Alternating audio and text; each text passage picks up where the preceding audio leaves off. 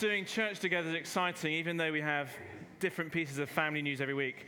We celebrate life, but also we celebrate death, don't we? It's kind of those two things together in one week just shows how much of a community we are together, how much Jesus knitted us together. Um, this morning we're going to be continuing our series in Acts, and if you have your Bibles, the Bibles, the church Bibles here, you'll find uh, we're going to be from Acts 3 and 4 on pages 1094.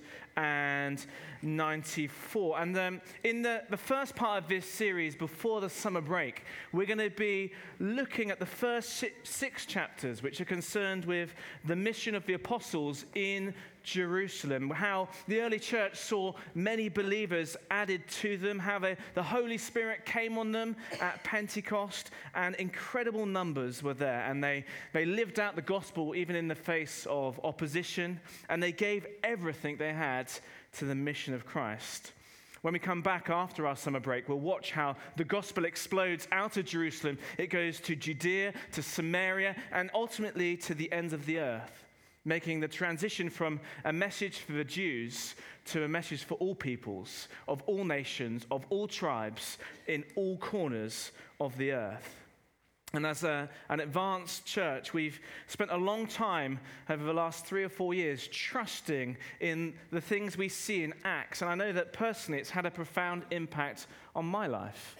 They, they did Acts in 30 years, and they saw the gospel go to all the corners of the earth. And actually, I want to believe, and I'm stirred to believe, and I'm challenged to believe that actually what has the next 30 years got for us here at Gateway Church? Are we believing for the gospel to go forward and see incredible things?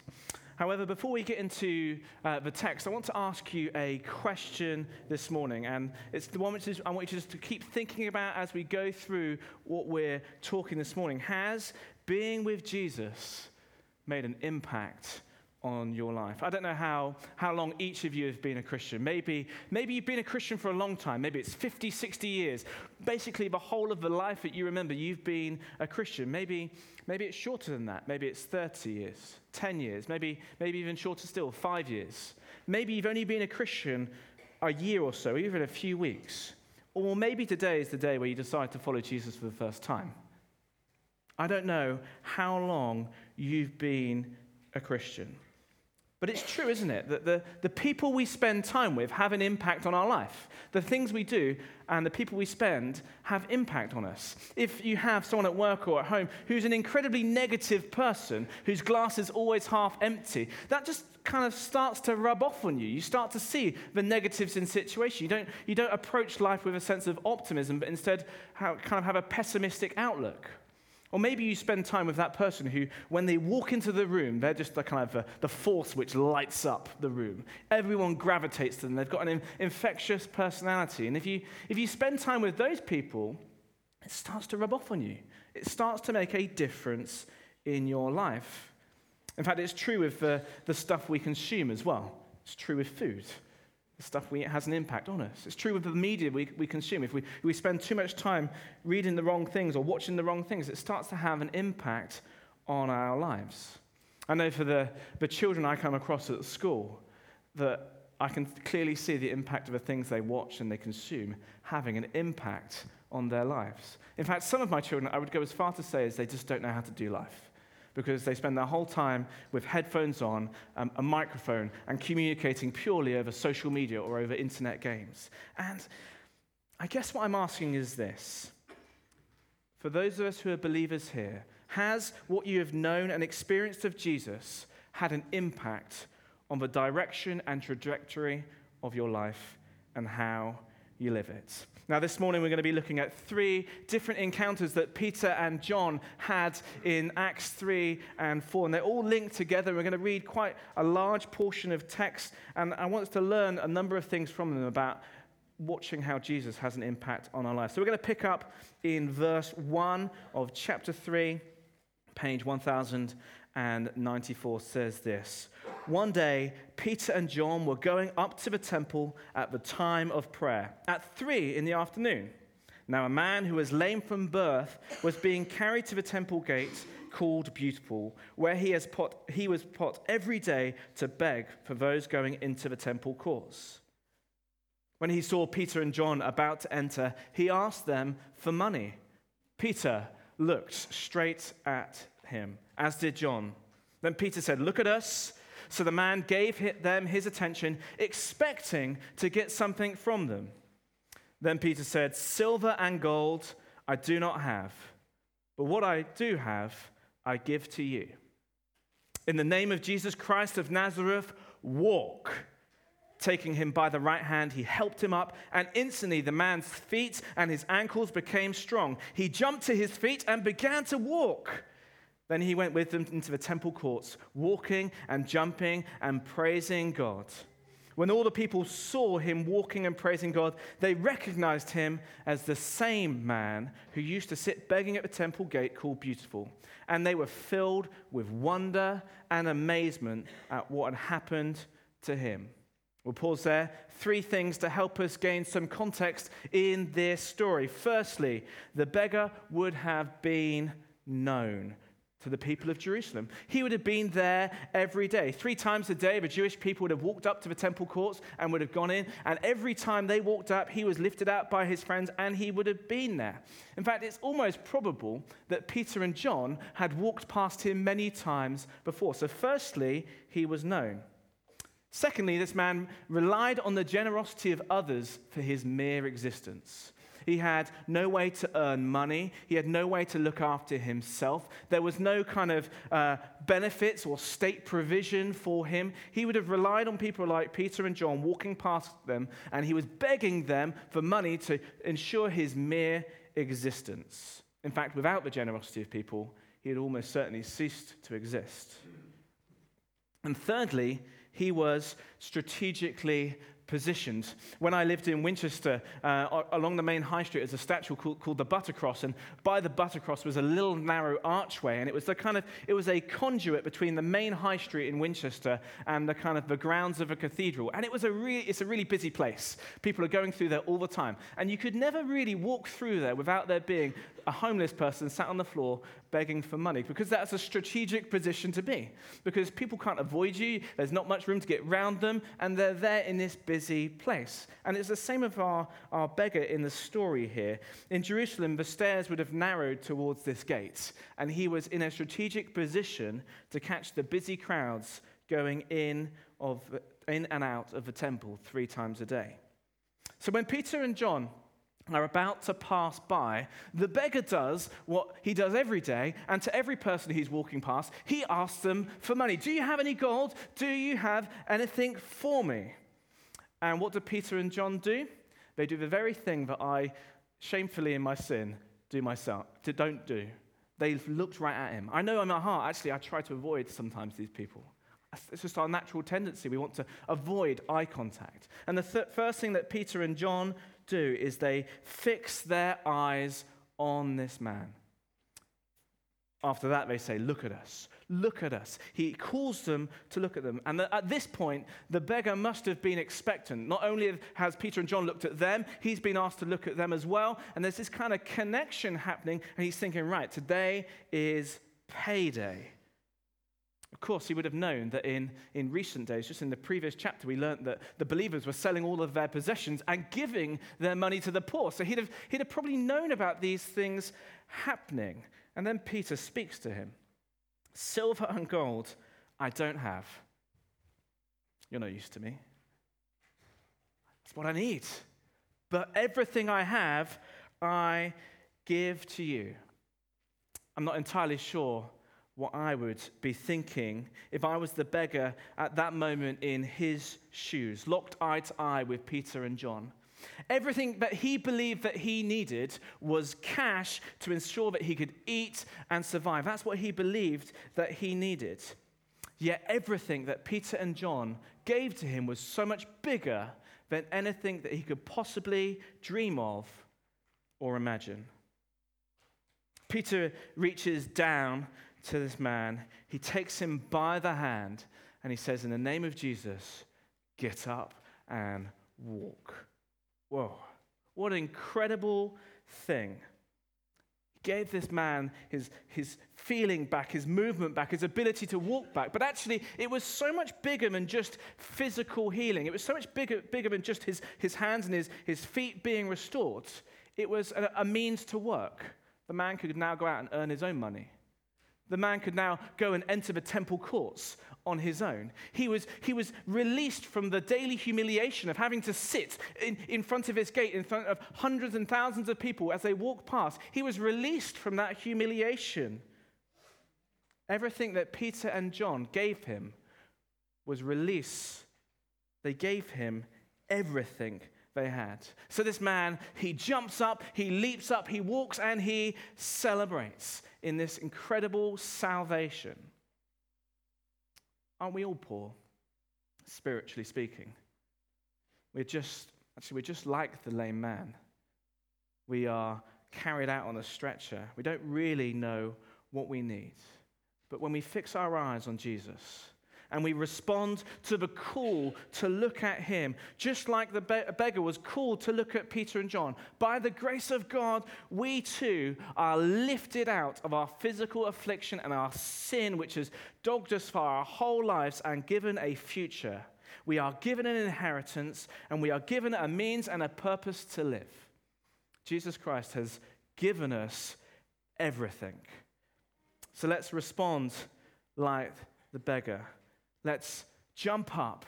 Let's rejoice at the miracle of work of salvation in us. You know, from the moment you first gave your life to Jesus, maybe it was just a few weeks ago, maybe it was 60 years ago, we still need to rejoice daily in the miracle of salvation. That was a miracle that you were taken from death and into life.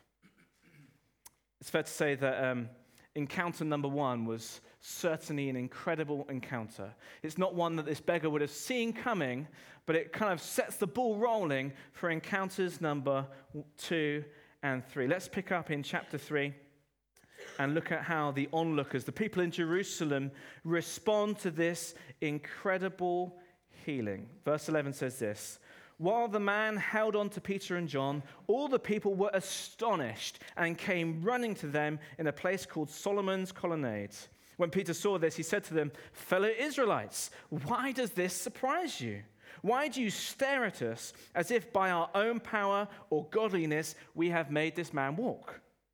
The God of Abraham, Isaac, and Jacob, the God of our fathers, has glorified his servant Jesus. You handed him over to be killed, and you disowned him before Pilate, though he had decided to let him go. You disowned the holy and righteous one and asked that a murderer be released to you. You killed the author of life, but God, but God raised him from the dead. We are witnesses to this. By faith in the name of Jesus, this man, whom you see and know, was made strong. It is Jesus' name and the faith that comes through him that has completely healed him, as you can all see. Now, fellow Israelites, I know that you acted in ignorance, as did your leaders, but this is how God fulfilled what he had foretold through the prophets, saying that his Messiah would suffer. Repent then and turn to God, so that your sins may be wiped out, that times of refreshing may come from the Lord, and that he may send the Messiah whom, who has been appointed for you, even Jesus. Heaven must receive him until the time comes for God to restore everything, as he promised long ago through his holy prophets. For Moses said, The Lord your God will raise up from you a prophet like me from among your own people. You must listen to everything he tells you. Anyone who does not listen to him will be completely cut off from their people. Indeed, beginning with Samuel, all the prophets who had spoken have foretold these days, and you are heirs of the prophets of the covenant of God made with your fathers. He said to Abraham, through your offspring, all, your peop- all the earth will be blessed. When God raised up his servant, he sent him first to you to bless you by turning each of you from your wicked ways. I think it'd be um, fair to say that most humans are naturally inquisitive, perhaps uh, borderline nosy. I know that um, uh, on, on our playground, when something controversial happens or something which isn't quite, doesn't quite, everyone quite knows, what happens is all the children rush towards that. Maybe it's a, a little fight on the playground, a little scuffle, or a little disagreement, or, or someone's broken up. All the children gather around. I know that when the alarm of my next door neighbor's car was going off at 11 o'clock at night, I'm there at the curtain, just peering out, going, Ooh, I wonder what's gone on. Has he been broken into? Has, has he got something at fault? Is he going to shut that thing up? We're just, we're, we're just naturally inquisitive people, aren't we? And um, so when the people hear of the miracle that Peter and John have, have performed to this man, they, they rush after him. And eventually they, they, they catch up to him with a, a, place called Solomon's Colonnade. It would have been a colonnade. It would have been a beautiful place. It had kind of lots of pillars and arches. And they all gather around him. And isn't it interesting how Peter opens up his second encounter? He says this Why? Why does this surprise you? He says, Why are you astonished by this? And I think it's helpful just to kind of get two things in our minds as we understand why Peter started there. Firstly, he was talking to Jewish people. He was talking to the people who had lived with and seen God's promises at work over and over again. And he just says to them, Why does this surprise you? You've seen God's hand at work and you know it to be true. But why does this surprise you? Secondly, these, these people would have known about Jesus, that have perhaps seen Jesus, met him. In fact, they'd have known that the things Jesus were doing weren't too dissimilar to the things that Peter and John were doing in this passage. In fact, some of the last miracles that Jesus did were this very same kind of similar thing. They went to a guy called Bartimaeus and he restored his hearing, his sight, sorry. They went to, wrong, wrong miracle. They went to they, they went to, I was, I was thinking about the next one, when Jesus comes and he restores the guy's ear, which had been chopped off in that garden. Or, or even Lazarus, who was dead, they knew that Jesus had raised him from the dead. So Peter asks, why does this surprise you? Why do you stare at us, at us as if it's been done by our own power? And what he's doing is he's addressing their skepticism, their disbelief their ignorance. And he's going to use this opportunity to point this miracle, this healing, to actually Jesus, who is the one in whom all salvation is found. I got two children, Bethia, who's just turned three, and Joshua, who's about five months old. And, and one of the things I'm becoming really aware of is it's, it's too easy to forget the, the moments you treasure. Those, those moments quickly fade in your memory. Like one of my favorite memories of Bethany is when I was, used to be getting her dressed and she was just learning to, to talk. Every time you put her trousers on and her feet appeared out the bottom of her trousers, she would go, boo, toes, as if she was scaring her toes. I, I, I love that. But or that moment when she, she first, she'd been in a hip harness, her legs had been splayed out for like five months. That, that moment when she first turned over and rolled over herself, and the joy which filled her heart. Do you know, those are moments I want to treasure and not forget. And yet I know that for those two memories I have, 10 of them have probably been forgotten. It's too easy to forget.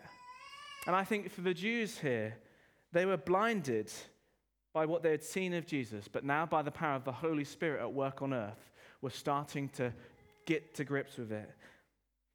For us as believers here, it's too easy for the miracle of salvation at work in us daily to be forgotten. Too quickly we forget the miracle that Jesus has taken us from death to life. Too quickly we forget that in this very building we've witnessed healings, that p- people have had physical afflictions and people have been healed, and we forget them. Because actually, that's our natural tendency. So, what do the apostles do?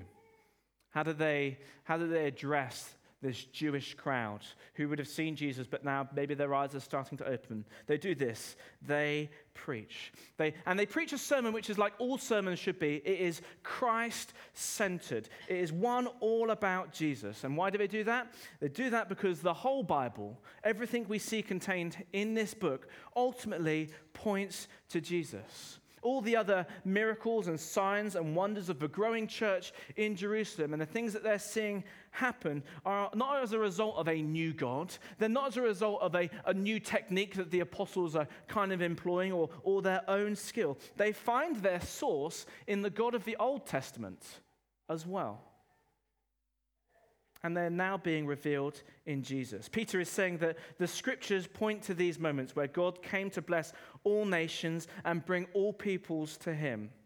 The promises of the old are being revealed. All the prophets, they love to quote, kind of speak about Jesus. All the sacrifices fulfilled by the Lamb of God on the cross. All the law fulfilled by Jesus' obedience. All the judgment passages fulfilled by Jesus receiving the punishment that we deserve. All the promises of new life fulfilled by Jesus' resurrection and the pouring out of the Holy Spirit.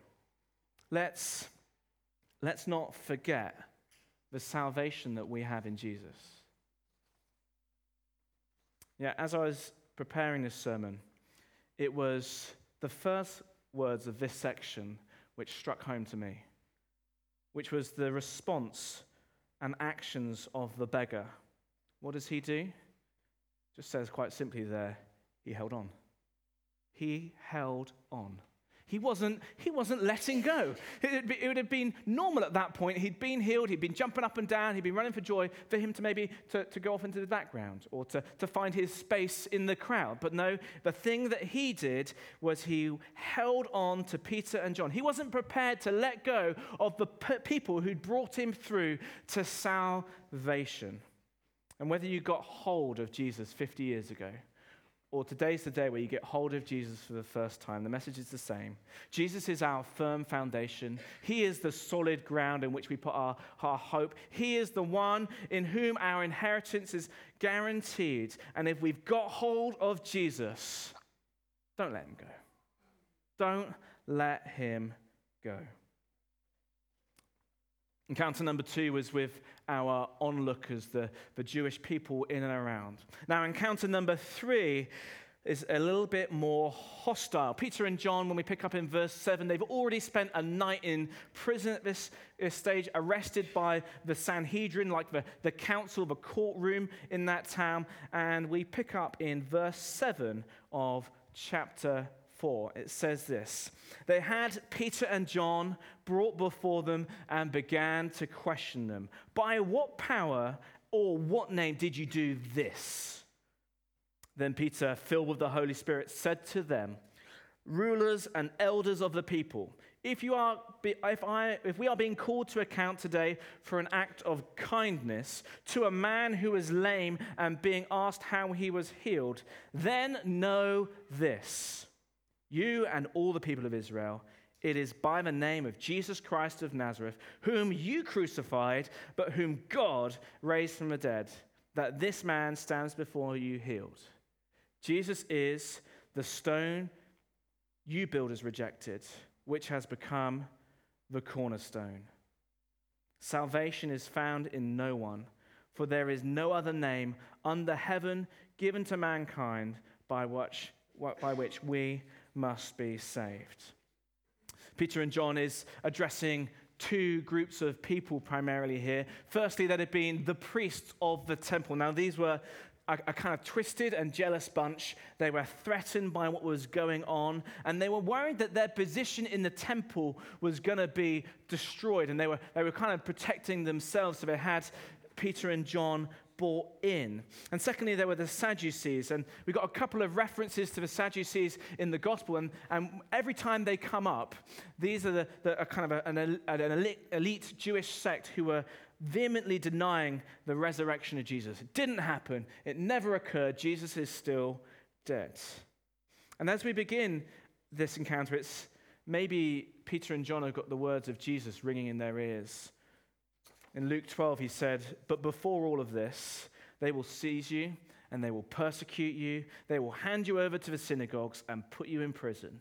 And you will be brought before the kings and governors on the account of my name. It's happening. The things that Jesus said was going to happen to them are beginning to happen. So Peter begins his defense before the Sanhedrin by first reframing the question that they asked him. They said, By what power do you do this. And Peter wasn't happy with that. What they call this, Peter says, is an act of kindness. Peter wants to draw this away from something that he has done, but instead focus the healing of this man as an act of salvation. And the second thing he does is he chooses his words carefully. If we were to, to kind of unpick what was going on in verse 8 and read the original writing, the word used for healing there could quite happily be translated, quite easily be translated salvation. So where it says, and being asked about how he was healed, it could quite easily read about being asked about how he was being saved. Why is this significant? The priests, they were the builders of a church. They chose to reject Jesus. And Peter is taking this miracle of healing and saying this is more than just a healing of one man. This is about the salvation that we find in Jesus Christ the, the priests had looked at Jesus, they'd assessed his merits, they'd worked out who he was, and they had chosen to reject him. Yet the boy from Nazareth, Jesus Christ, becomes the cornerstone. He has been exalted to the highest place, and in him all things hold together. He is the centerpiece, and all of creation looks to him. In Jesus alone, salvation is found, and from him all mercies flow. The cornerstone is, is quite simply that one right there, sometimes called the capstone if, if you were building an arch, you'd build it around a frame and you'd place all your stones there and you'd put in your, your cornerstone, your capstone, and it would sit there, and all the other stones in there would lean on it. Without it, they would just crumble in on themselves. And Peter and John make this kind of radical assertion that all salvation, that all of history, that all hope is about this boy, Jesus Christ, who lived and grew up and died, bled on a cross, who had done no wrong so that we could be saved. This is more than just an encounter of healing, this is an encounter of salvation. Maybe, maybe you're sat here this morning and you've never crossed that line of faith. You've never chosen to believe in Jesus. Well, today might be your day. Today might be the day when you, you first examine Jesus Christ, the rock, and you, instead of choosing to reject him, like the priests did, you choose to accept him. And when you make that commitment to follow Jesus, what you are saying is every different part of my life which I have, which it all centers around this person, Jesus Christ, I'm choosing to reorientate the way I do things. And instead of putting me at the center and my needs and my hopes and dreams, I instead choose to accept Jesus and put him at the center. Because in him, everything holds together. Brother Yun says this. He says, The true church is not an organization controlled by the rules of men, but a holy collection of living stones with Jesus Christ as the cornerstone. And our, our three encounters continue, and Peter and John continue their defense in verse 13. Let's read the end of this part together, and then we'll wrap up when they saw the courage of Peter and John and realized that they were unschooled, ordinary men, they were astonished. And they took note that these men had been with Jesus. But since they could see that the, men had, the, the man who had been healed was standing with them, there was nothing they could say. So they ordered them to withdraw from the Sanhedrin and they conferred, they chatted, they talked about it.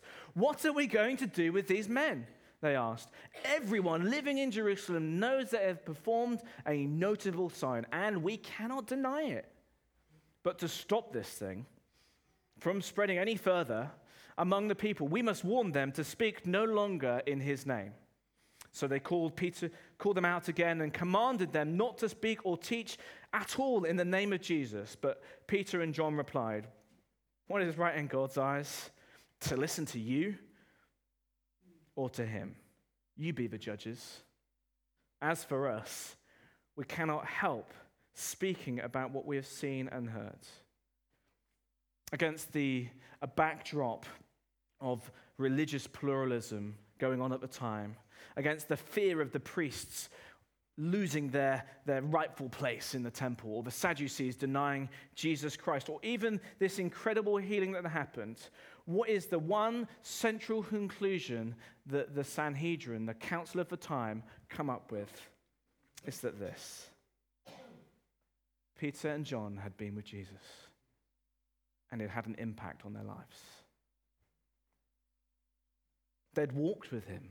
They'd witnessed his companionship. They'd traveled with him. They'd shared meals with him. They'd laughed with him. They'd cried with him. And they'd watched him bleed and die on the cross. And they'd seen him raised from the dead. They had recognized him as Savior. And now, by the power of the Holy Spirit in, in, in them, they were doing everything that Jesus had called them to do.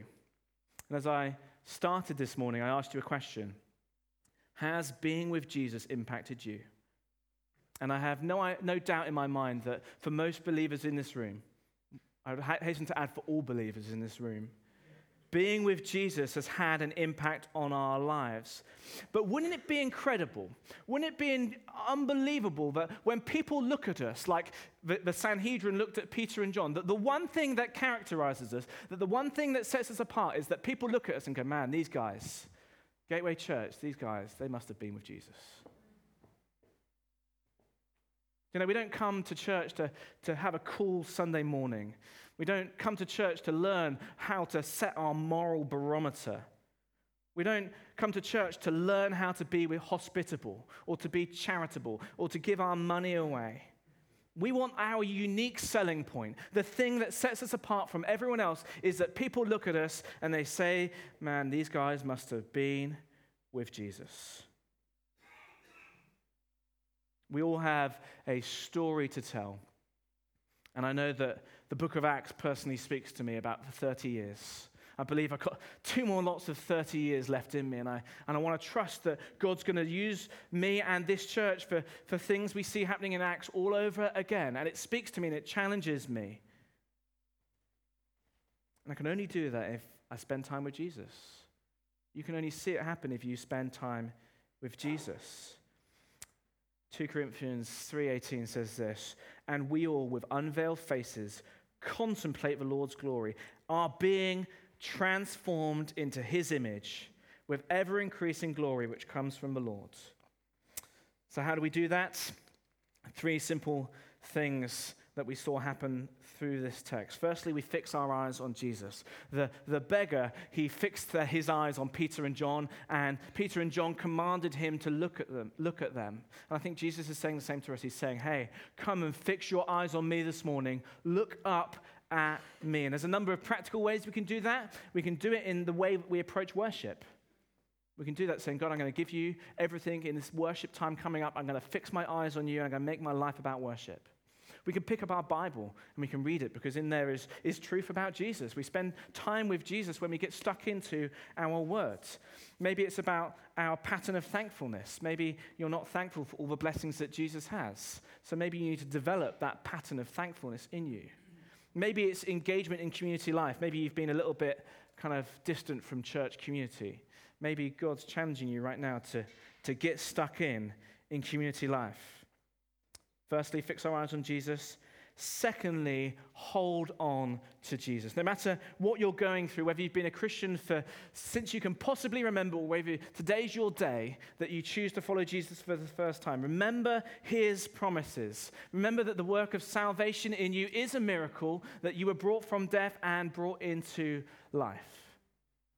But I'm aware that some people here will feel that Jesus has let go of them. That actually you've got this this ran the wrong way, that you feel that Jesus has let go of you. This is not true. Jesus is bending down right now, and by his Spirit, he's saying, Come with me, stand up. I am not letting go of you. I have given everything for you, and he's still calling you in. And finally, maybe it's that you need to make Jesus your capstone maybe you've had something else at the top. And the problem with putting something else at the top is it's, it's not as strong as Jesus, it's not as true as Jesus, it's not as perfect as Jesus. It's the only thing which can be the capstone. And maybe you need today to decide actually, I need to, I need to rebuild this, I need to get rid of that idol. I need to get rid of it, and I need to choose instead to make Jesus the cornerstone. Maybe it's, it's your first time. Do you know what? We'd love to pray for you. We'd love to say, if this has challenged you and you say, actually, I've, I want to respond to Jesus for the first time, I want to say for the first time ever that Jesus is my Savior and I trust in Him, you need to come and find me or Rich, one of the other leaders after the service. We want to, to, to guide you through doing that. The Sanhedrin knew that there were, there were very few options left to them at this point. They, didn't, they couldn't deny that this man had been healed. They couldn't, and, and so they bring Peter and John before them in this area and they say, We command you not to speak about Jesus. And as I end, I want verse 20 to be our prayer for us as individuals, but also us, us as a body of believers commissioned to do the book of Acts again here in Poole and Bournemouth says this As for us, as for Gateway Church, as for me, insert your name, as for, we cannot help speaking about what we've seen and heard. We cannot help speaking about what we have seen and heard. Let's pray. Why don't we stand, actually? Let's stand and pray together. Let the Holy Spirit just to begin to open your eyes and hearts to all that God's speaking to you, thinking about where you need to respond. Father, I, I thank you for these three incredible counter, encounters where Peter and John firstly healed a broken man. Lord, I thank you that that's your, your message, that you come into this world to heal broken men. But it was more than just a physical healing. This is a message of salvation. And Lord, we, we rejoice. We stand here this, this morning and we, we leap up and say, God, thank you that you have saved us. Thank you that we are no longer dead, but are found alive in you, and you have given everything for us. Lord, we don't want to lose sight of that. We don't want to let it go. We want to choose in this moment to fix our eyes on you as you call us to gaze up at you. Lord, I pray for those here who have, for whatever reason, let go of you, who have walked away. Lord, I pray that you draw them back right now. Lord, I pray that in this moment they choose to, to accept your outstretched arm, to hold on to you. Lord, I pray for us who's had a life ran the wrong way, whose capstone, whose cornerstone has been something other than what it should have been. Lord, I pray that you would, you would help us reorientate our lives now as we worship. That we would choose to put you first above all things. And by the power of your Spirit, you would strip away our idols, strip away the things we've chosen to put our trust in. And instead, in this moment, we would choose to trust you. And for those of us here who've never trusted in Jesus, why don't you, in this moment, ask, Jesus, are you my rock of offense who I'm going to discard? Or are you my cornerstone?